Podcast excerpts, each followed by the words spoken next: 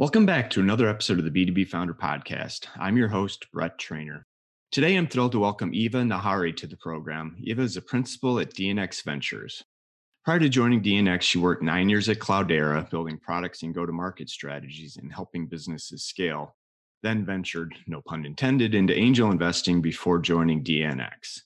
We last heard from DNX Ventures following their closing on a $315 million fund. And again, as a reminder, exclusively focused on early stage B2B companies. While this VC is continuing to pave the way in the B2B startup space as they push for greater innovation, especially within the current climate that we're in.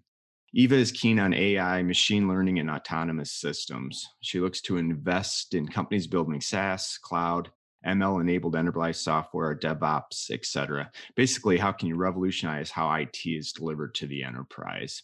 Eva brings a really interesting perspective and a fresh look at the current landscape of VC. I think you're going to enjoy this interview. And as a favor, please do subscribe and tell your friends if you enjoy it. It'll help us reach more folks. Anyway, now on to the interview.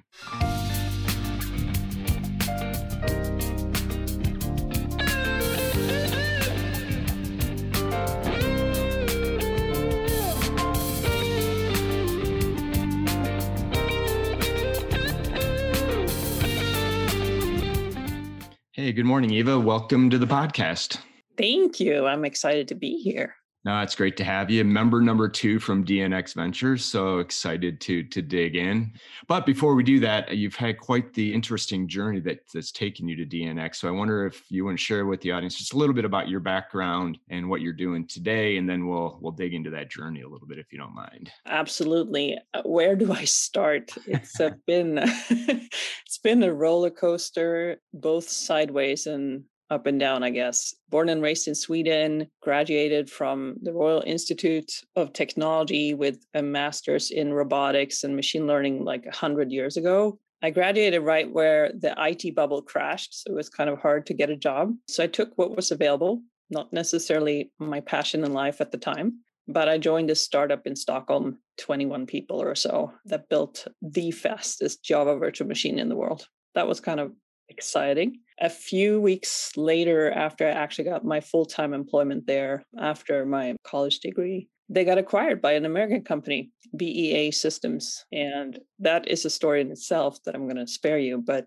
I kind of grew with that Swedish American startup, big company culture in an amazing way for five or six years. And then I got imported to the US, I guess, that's the story. The rest is history, they say. yeah, exactly. That's how I came here through BEA Systems to California in, in 2006. And then I worked at BEA Systems for a couple of years or so until the acquisition of Oracle, or vice versa. Oracle acquired BEA Systems. And then I really got to learn the corporate smooth machinery of how sales is done you know the the rock stars of sales big corporation america culture. I stayed there about a year and realized i learned a lot but i realized i'm a startup person. Yeah. So i went to azul systems a small innovative startup and i tried to grow as a product manager there. I'd had many different roles in in BEA systems and Oracle, but it was time to kind of own the product strategy. And I, I loved it. Two years later, I had transformed their business from a hardware to software one. Interesting. Okay. What year was that? That was in what what year was it? 08, 07? So I joined in 2009. Nine. Okay. And then 2011, I had a coffee in Palo Alto in the famous cafe where where startups are made. Dreams are made. yeah, exactly. I had a coffee with a guy called Charles Zedlewski, and I thought it was a partner meeting. Like we had been trying to become partners with Cloudera for a while oh, interesting. at okay. Systems. But five minutes into that coffee, I realized it's an interview. so I ended up at Cloudera by accident, and it was a fantastic team. It was like this 100 people startup behind Fry's in a storage room and they were like we moved like next door there and and there were unicorns on the walls. There were people roller skating down the corridor. It was really the silicon valley stereotype startup you know with random people and amazing brains and a lot of buzz and kool-aid going on. It was amazing. Yeah. Yeah were you product focused at that point in time? Mm-hmm. okay. So i jumped in in, Char- in Charles's team. We were about two or three product managers at that time, and I got half the platform in my lap. and I had never worked with data at that point. I had only worked with Java and language and and programming and and Java virtual machines. So it was kind of a shift in my career. But it was a great learning experience and I I did amazing with the amazing team and I think I haven't regretted a day of learning in that steep learning curve of big data, Hadoop, and, and Cloudera. I'm building a startup to a great growth and global company, right? Yeah. Fast forward 10 years, you know, Cloudera went IPO and merged with our biggest competitor and shape shifted a few times along the way. And I got to work with many different talented people along the way. And I also headed up their executive advisory board. So I got to know eh, great minds around the world leading the next wave of challenges and strategies around data. And it was fantastic time.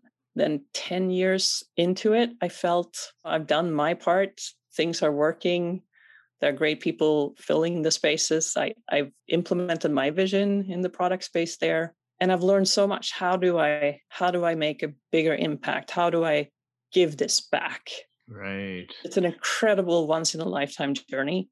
And I started thinking, you know, I even took a career coach, like what what is my next goal? I can be a VP of product. I can be a I thought of myself I could be a, you know, startup CEO at some point. But I, I felt like I don't I just don't want to build just one company. I want to help build many companies. So how do I do that? With this experience, I can help so many be successful in their journeys. So I started fantasizing, I guess, about VC one day. And then this opportunity landed in my lap to work with Q Motiwala. Yep. At DNX Previous Venture. guest on the show, by the way. yeah, I heard he he had good things to say about you, Brett. So I, I just felt inspired by Q and his value set and how he approaches really partnering with startups and entrepreneurs and how he and the team has built out this platform to to help pre-seed seed seed plus startups really accelerate through their series a and even beyond to series b and that's my passion yeah build that startup on a successful way forward and i just hands down, you know, I have to try this, I have to do this. So I joined the team in January. That's awesome. So yeah, still relatively new, and you know that's one of the things, and one of the biggest reasons that why I wanted to have you on the the podcast was was that journey, right? Because I tend to bring on folks. We've had some folks from VC, but they never really came from the operations role and or they operators it just your journey i think gave you such a really good perspective. I'm sure there was good times and bad times those growth journeys yeah tell me about it.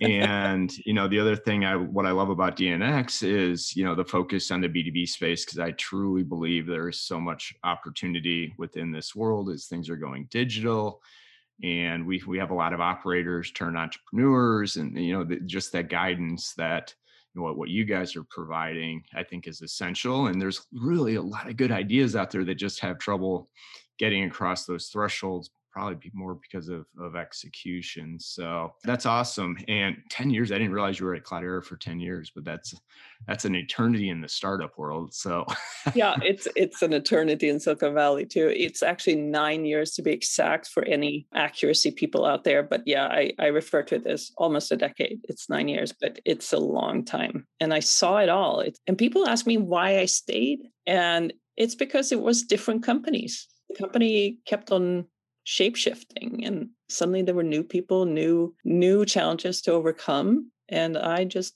fell in love with every stage of it yeah that's fantastic and i too i mean you mentioned when you started it was 100 people I mean, how many people were there when you you exited? I can I, I should have done a little homework to find out. I actually a few more know. than what that was, right? I, I knew at one point at, at IPO we were around four thousand people, but then you know, then I stopped keeping track. Yeah, yeah, yeah. And you also had a little stint, which you didn't touch, doing some angel investing that, you know, probably got you a little more excited about the, the overall opportunity within. You know, I have to correct that. Wait, it wasn't at IPO. It was when we merged. Then we became 4,000 people. Sorry. Oh, gotcha. No, that's okay. No, just blame it on me. That's okay. I throw no. us off all the time. So, yeah then then angel you did a little bit of angel investing right? And is that mm-hmm. how was that kind of the next step that said hey i want to do something bigger broader? You know what was what drew you to, to a vc out of angel? I'm just kind of curious. Yeah so I, I took this career coach when i found myself in this path choosing like what am i going to do mm-hmm. with this tremendous experience? And what am i going to challenge myself next with? You know what i i've always had a guide inside do do next what i'm a little bit afraid of doing. And that has guided me well on my career path. And i didn't feel afraid becoming vp of product somewhere. That wasn't the right thing for me. So I, i'm like what am i a little bit like what is it that i feel that i can't do rather than what I can do. And the career coach helped me understand that there are other paths to than the straightforward one of like director, senior director, and VP. You can you can choose to become something else with your platform that you already built. And I think I think she told me to find a hobby. Like I felt happy at Cloudera. I had a great manager, Joydeep Das, that I that that I continued learning from. You know, I wasn't unhappy at all but she encouraged me to like explore something new that makes you feel like you thrive. And I ended up being the startup mentor through Nordic Innovation House in Palo Alto. And that was fueling. It was so inspiring to meet these young startups, eh, you know, various experienced entrepreneurs and just see where they are at and, and pull from my experience, like what did Cloudera or the previous startups that I worked at, what did they do at this shifting point? Or what what is a better go-to-market strategy in this case when when the domain is slightly narrower? Or or what is the actual product? These guys and gals have created some fantastic technology but they don't know what a product is and i could help them and it felt really amazing. And through that i got involved and connected with a bunch of angel net- networks and and angel investors through networking events at the time and and i just picked the guy that was really clever. Smart up move always. yeah, George Williams, owe him a lot for my path and, and growth and angel investment. And I just hooked him at, at an event and like, hey, I want to have lunches with you and learn angel investment. And he looked shocked, you know, this very sophisticated elderly lawyer turned out to be. And he's like, sure, whatever I can do. And he gave me like tips on books to read and and how to think. And and he actually helped me with my first angel investments that I did. I, have invested in three companies so far myself, and and he invited me to Berkeley Angel Network, and you know it was just I took a shot and I liked it, and I I grew with it, and I had good mentors. Yeah, and I think that's such good advice. Even we even got we haven't even got to the good parts yet. That's still uh, you know of, of, what you're working on today. But you know it is good. Use mentors, right? There's folks out there that can can help and you know take the help when you don't know the answer. And you know, I'm a huge fan of taking the the path less traveled, right? You know, my career bounced between corporate and startup and corporate and startup and corporate. You know, at a time it, it served its purpose. I look back and I learned a lot, you know, a lot of things that worked, a lot of things that didn't work. But for me, the path to uh, maybe a little more uncertainty, right? Not knowing where it's going energizes me more. So I, I, I 100% get where you're coming from, you know, kind of with that path. So that's awesome. Yeah. When we, when we talked earlier, your journey is really inspiring too. You should have a podcast with yourself someday. I don't know if we have enough time to get through that entire journey, but yeah, I think, you know, there's for some folks, it's the corporate role for 35 years. You retire, it's good. But man, that's just it sounds like neither one of us were kind of cut out for for that path. so so now DNX, you started in January. You know, why don't you you know kind of share with us initially what you know what do you what's your role going to be what are you looking to do and then i'd really love to get your perspective on you know what you're seeing for 2021 i mean there's a bunch of paths we can go so you know i'd love to just get what's your hey i'm, I'm now at dnx i'm going to get to start to work with these startups you know where what's first for you? What are you working on? I guess we're now past january but just kind of curious what you, what you're off and running with. I think my conversations with q in november december even then i started forming my thesis based on everything i have a pulse on from the saas cloud b2b ml or or enterprise infra you know that that i've been working on from for the last 15 years plus you know i have conversations with my friends from the executive advisory board and i i have a feeling where where things are going and in my conversations with q i kind of started shaping that thesis of what are the most urgent needs in this space right now and for the next five five to 10 years, right? So I came in with a thesis. And the good thing about DNX is that they're a perfect fit for my experience and also my values. So it was a very easy decision once I've gotten to know the team. And there are five partners in at DNX. It's it's a fairly neat firm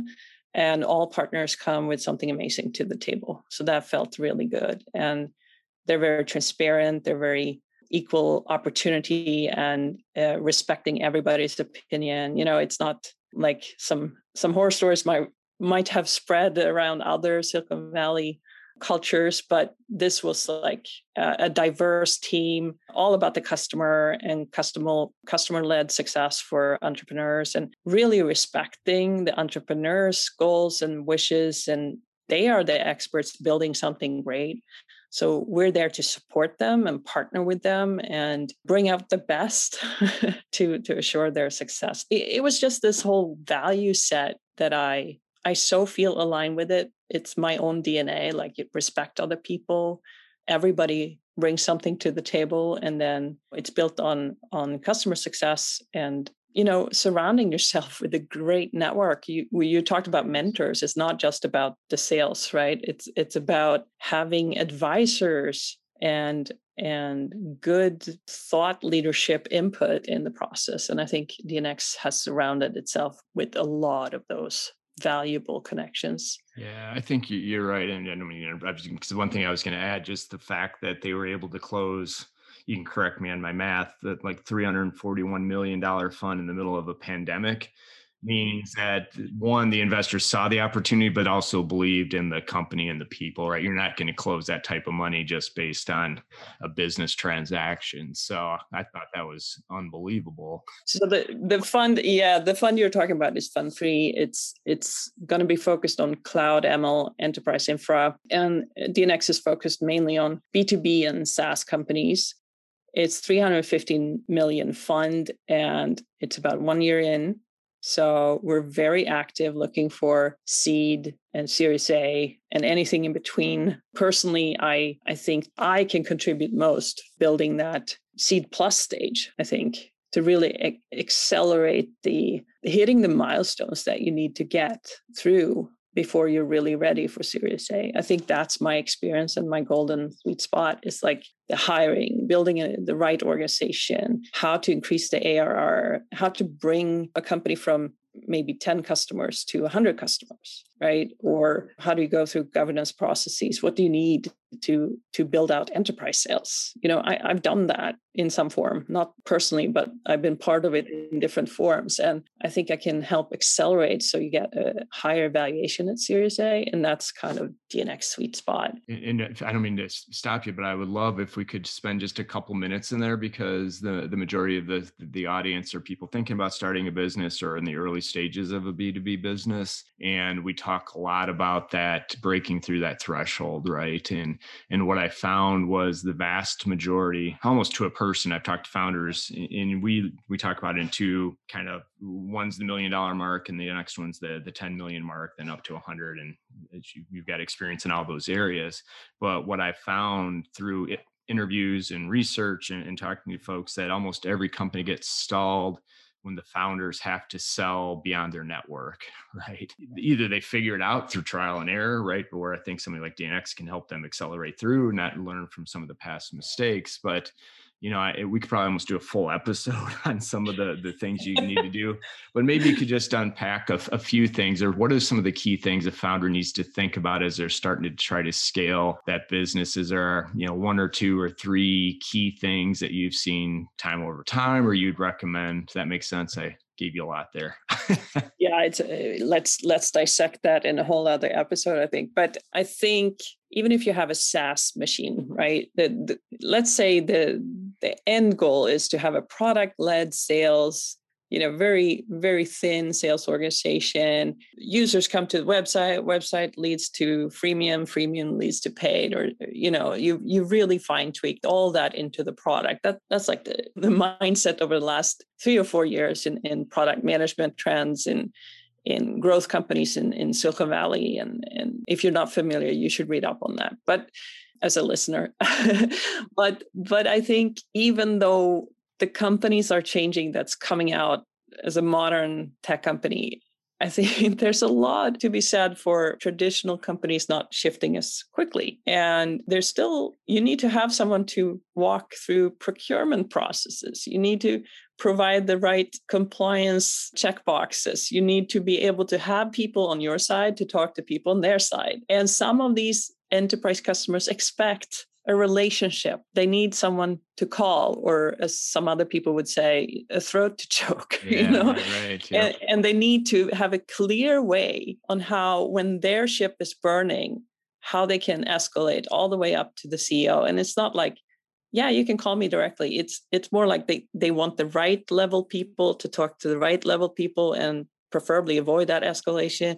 But it's a process that you need to match and it's hard to do that without a proper enterprise sales organization that has experience managing such relationships and negotiating the bigger deals. And it's a it is a heavier sales process than the product led amazing thing that's growing right now.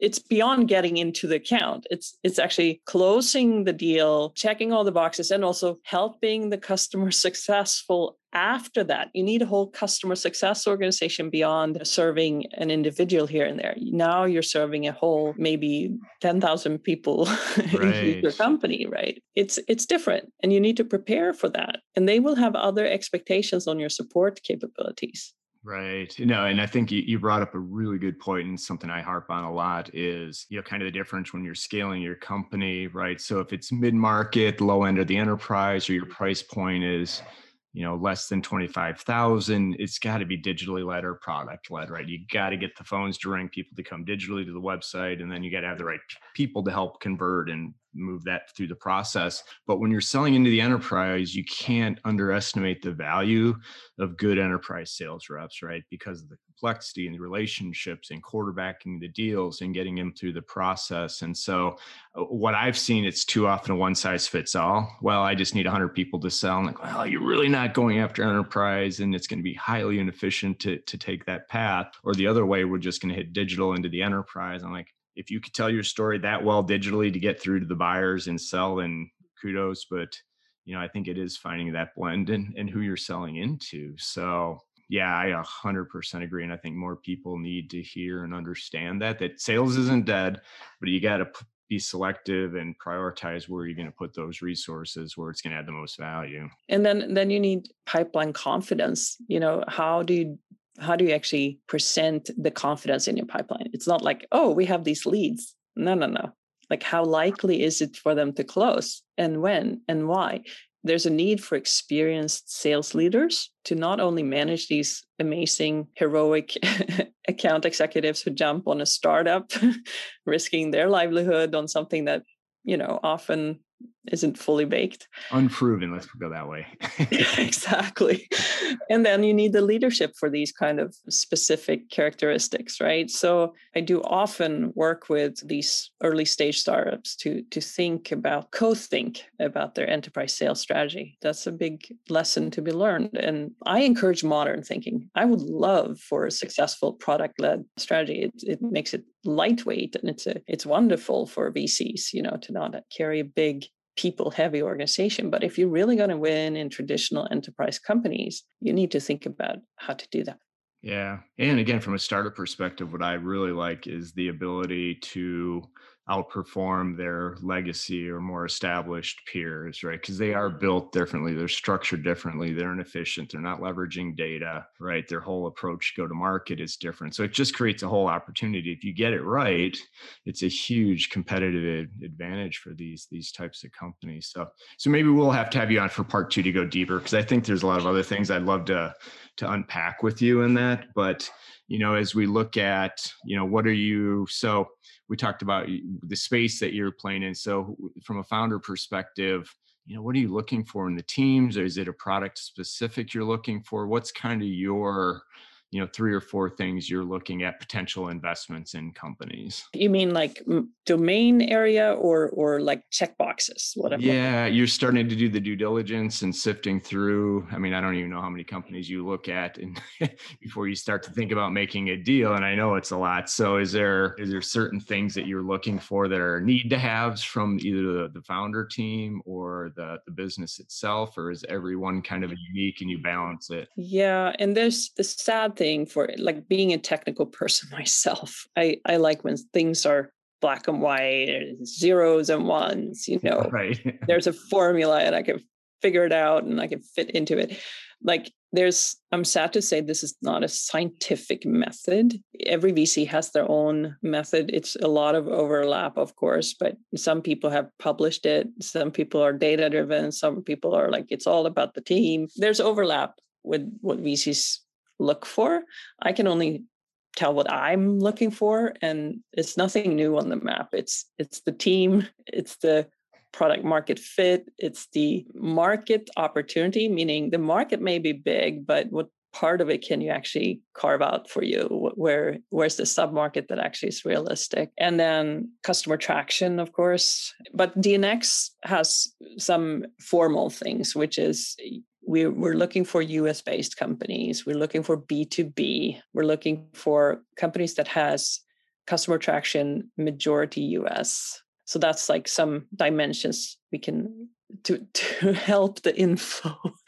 it's so much otherwise. We we have to focus somewhere. So we focus where we're good and where we have expertise. We have three funds, one uh, with with previous success. Most of it is SaaS. Cybersecurity and deep emerging tech has been previous funds, and then now we've started focusing on cloud, ML, enterprise infra as the new fund, which is right in your wheelhouse. Which now I makes complete sense why you've you've joined them because who better to be able to represent? But then within that, I'm looking for companies who I have one part of my thesis saying a little ML goes a long way.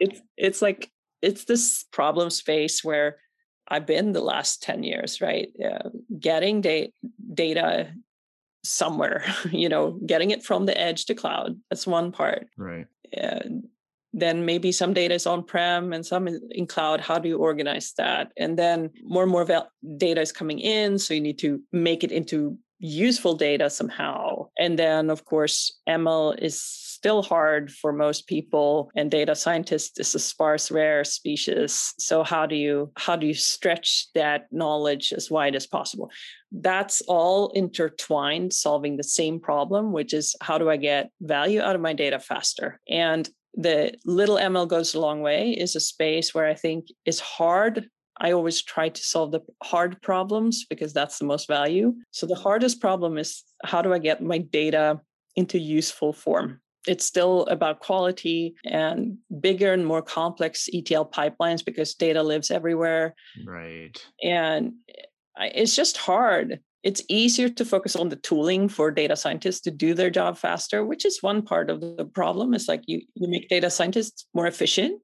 You take away the coding part of it by providing pre-coded modules and drag and drop tools. Great. That's we've seen a sprawl of or like other companies bring ML to structured data.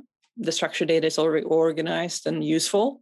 So why don't why not bring ML closer there? But that of course limits the scope of what use cases you can actually build out. Right. But it's, it's making you know data science science more efficient because you don't have to be so scientific about it.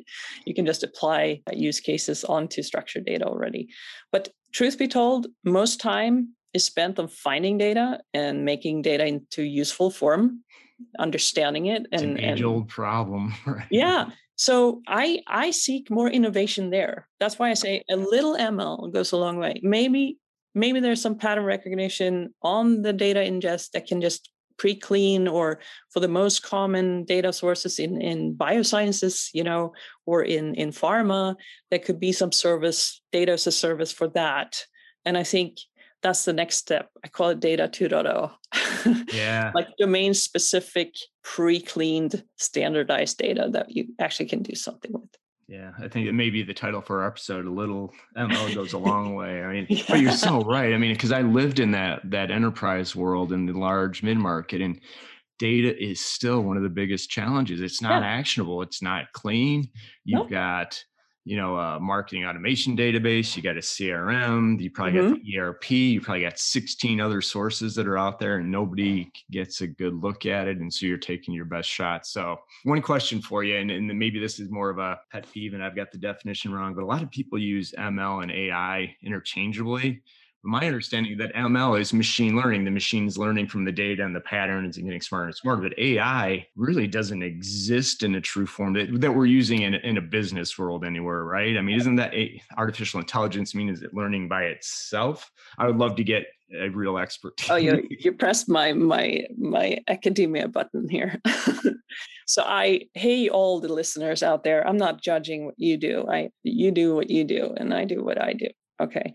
But I stick to using ML as the concept because artificial intelligence, in my mind, is when there's a conscious intelligence that is program made, right? That's true artificial intelligence. And then machine learning is a subset in the category of artificial intelligence techniques or whatever. And I, I, the only viable, applicable, you know, applied AI, if you will, is machine learning. That's what you can do, you know, and and neural networks. Like it's it's right. implementation where you have some input data and there's learning and then there's an output and then you can either have unknown incoming data mapped to that model or you can have new incoming data re- improve the model as you go. You know that that's in a nutshell that's what it is to me.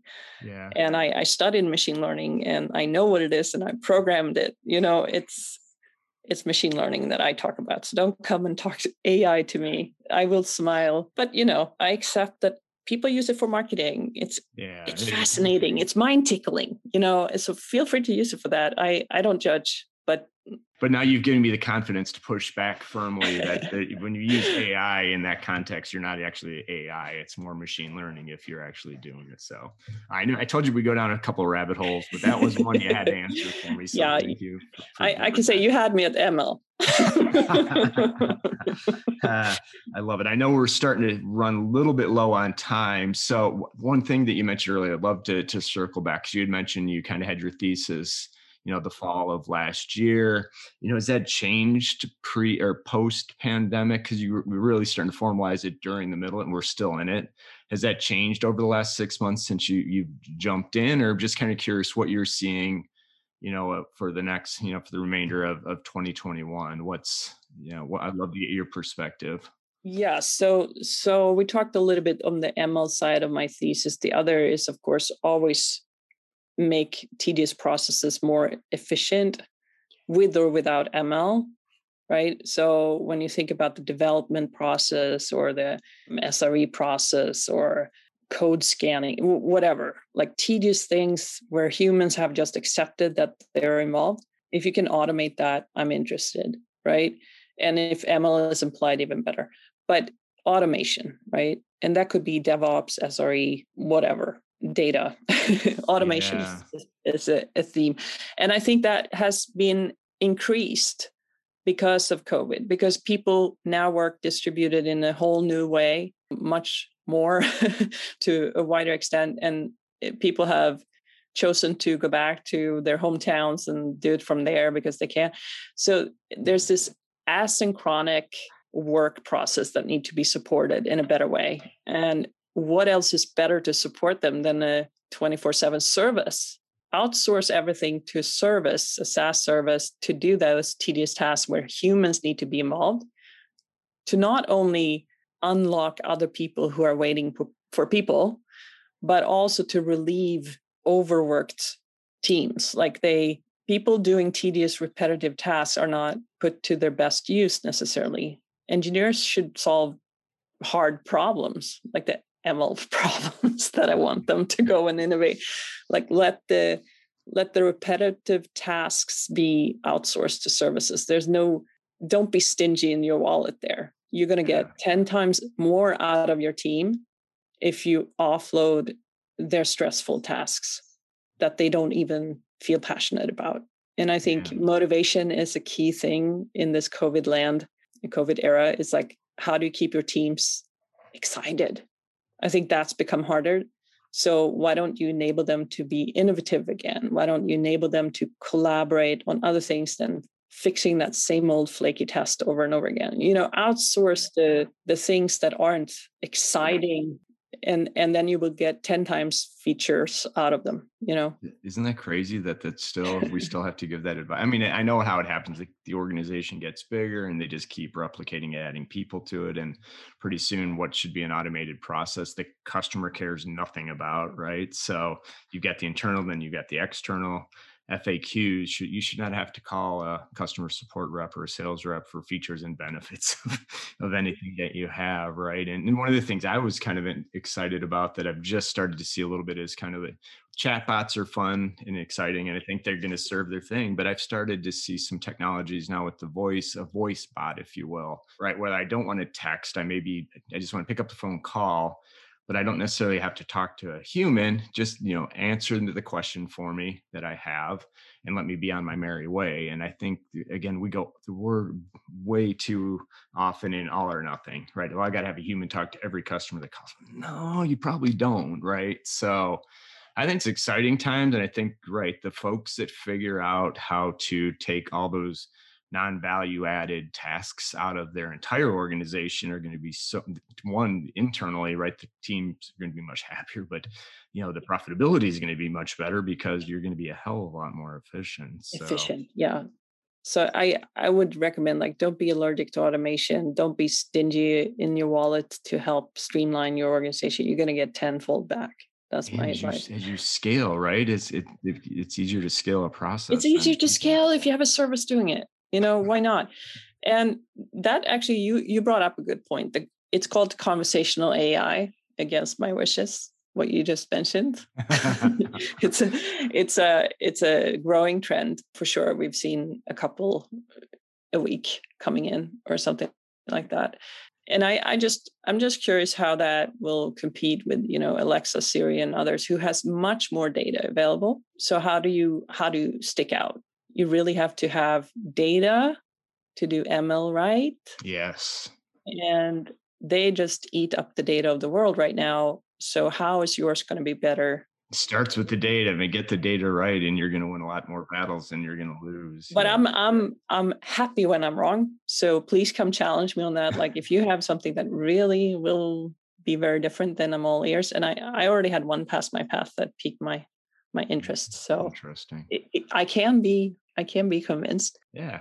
Open mind, right? You hit you hit another part there in that yeah. in that sense.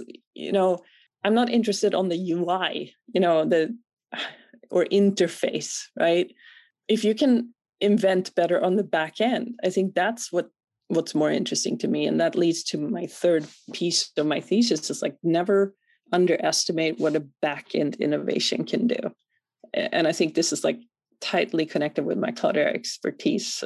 The first time I heard about Hadoop, I'm like, what is this? Like decoupling structure from data? What, what's that going to do? I didn't see it at once, but then like when I took a second look, I'm like, this is going to change the world.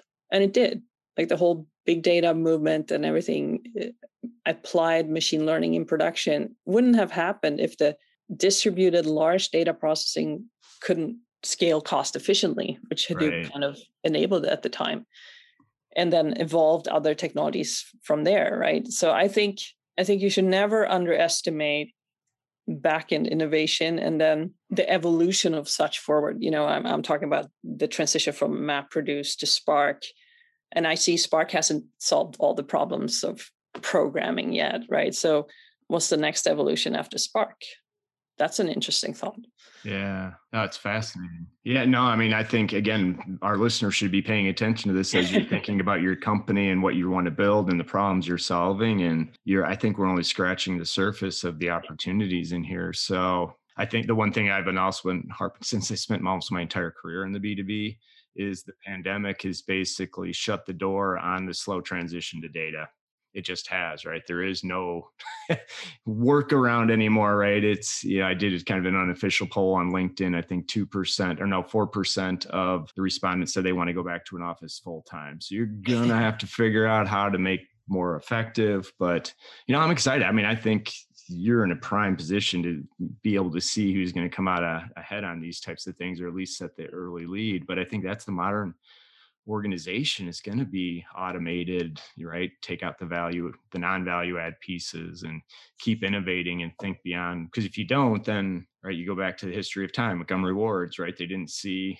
or sears didn't see the, the catalog moving online to e-commerce and you know both are gone. I guess sears is a real estate play right now but i mean history shows us if you're not innovating continuing to look forward you're going to get run over at some point so no i was thinking about the covid thing again like you trigger something there I, I think if we if we're going to turn it into something positive which i always try to do when you go through hardships like it's a, it's a time of learning. And one positive thing i got out was and many with me is like the the closeness to family and going back to like what really is important in the end right? But if i stick with the tech and and career side of it i think many people suffered hardships and many startups, you know, either got accelerated by it, but uh, many also went went under.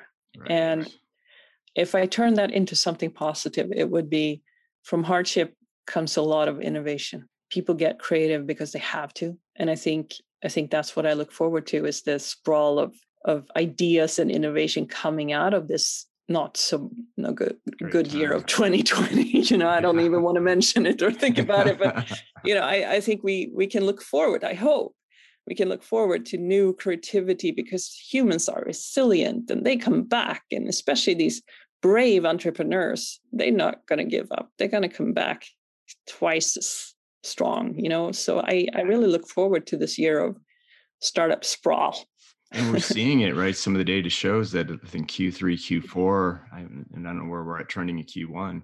More companies were started in the last two quarters, than, you know by 10x what had been happening in pre-COVID. So people are finally now saying, "Hey, now's the time if I'm going to take the leap." You know, some of those are probably just side projects and may never go anywhere, but I do think we are entering a new age of folks you know, I, I, hate to use the word gig economy because that's that that was one thing I think pre-COVID, but I do think there's going to be a lot of free agents, you know, at a high end, right? That come together for certain projects and move on. And I use the like the movie analogy, right? You got the production team, you got the stunt doubles, you got the actors. I'll do their own thing, but for this movie, they come together, they build it, and then they go on their way, and then they get together for something else. And so I think that's exciting, right? I mean, it's not going to be comfortable for folks that like to work in the same place for 25 years doing the same thing, but that's still there's still going to be those opportunities as well. So I don't know. I'm I'm fascinated where where it's heading, and you know, more of a glass half full than half empty, and you know, hopefully people do take advantage of it. So it took us off topic a little bit, and I know we're really I'm really stretching our time. So, was there a, uh, anything else on the thesis that you wanted to touch on before I get to my last question, or anything else in general you'd love to to chat about before we we start to wind down? No, I think I think one one sentence left on my thesis, but I think we covered it all. It's it's like we mustn't forget the migration to cloud that's going on. It's like so obvious. I almost forgot anything that helps. I, I mentioned it in the beginning. Like the, you need from where data is generated, you need to get it into some kind of processing cloud, be it private or or public or hybrid or multi or whatever. I think that whole journey of from edge to somewhere or even on the edge or or in this many many enterprise companies are migrating to cloud partially or fully and there's a lot of optimization that can happen there yeah. make it easier more streamlined but we already have some investments in in our portfolio companies in these areas you, you know macrometa on the edge and and cloud CloudNatix for the transition to cloud be it private or public you know so I think that's, of course, also very happening, shouldn't be forgotten to be mentioned. No, that's so good. I'm so excited that I got to be here today and talk oh, about my my thoughts with you. And I do, and I highly encourage the audience to listen and think about where the opportunities are in this space. That you can't carve out niche and other opportunities, but this is if you're going to focus in the B2B world, pay attention to mm-hmm. what Eva said here today because this is where the future is going, where the opportunities are, and there's going to be a lot of opportunities. So mm-hmm. That's awesome. All right. Before I let you go and we wrap up, the one question I ask everybody is professionally or personally, what is one thing that you would highly recommend or what's top of mind for you these days? Well, I have so many things to pick one. I think I'm going to pick one that I, I kind of felt this last month, right? Very much. Don't be afraid to jump into something that scares you a little bit.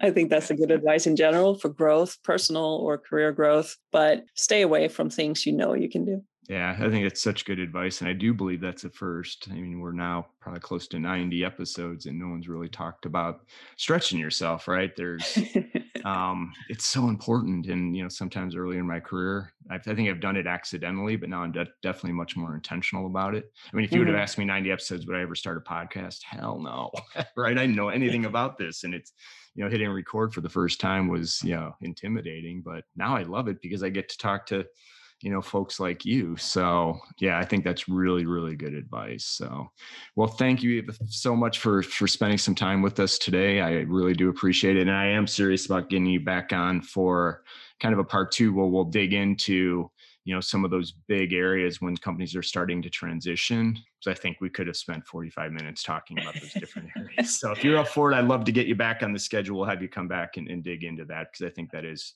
an inflection point for a lot of these startups so i'd love to be back on this show brett you're a pleasure to chat with i, I I can't even think that this time has already passed. It was just fun. So please have me back. I'll, I'll be up for it anytime and keep up your inspiring pod. Uh, I appreciate that. And lastly, if more folks want to learn more about you or connect with you, what is the best place for for folks to find you? I'm on LinkedIn under my name, Eva, Eva Nahari, and I'm on Twitter also under my name, and then of course uh, dnx.vc well, again, thank you very much for sharing your knowledge. Good luck on the not so new venture anymore. I mean, you're over a quarter into it, so uh, hit the ground running, and you know, have a great rest of your day. And we we really appreciate it.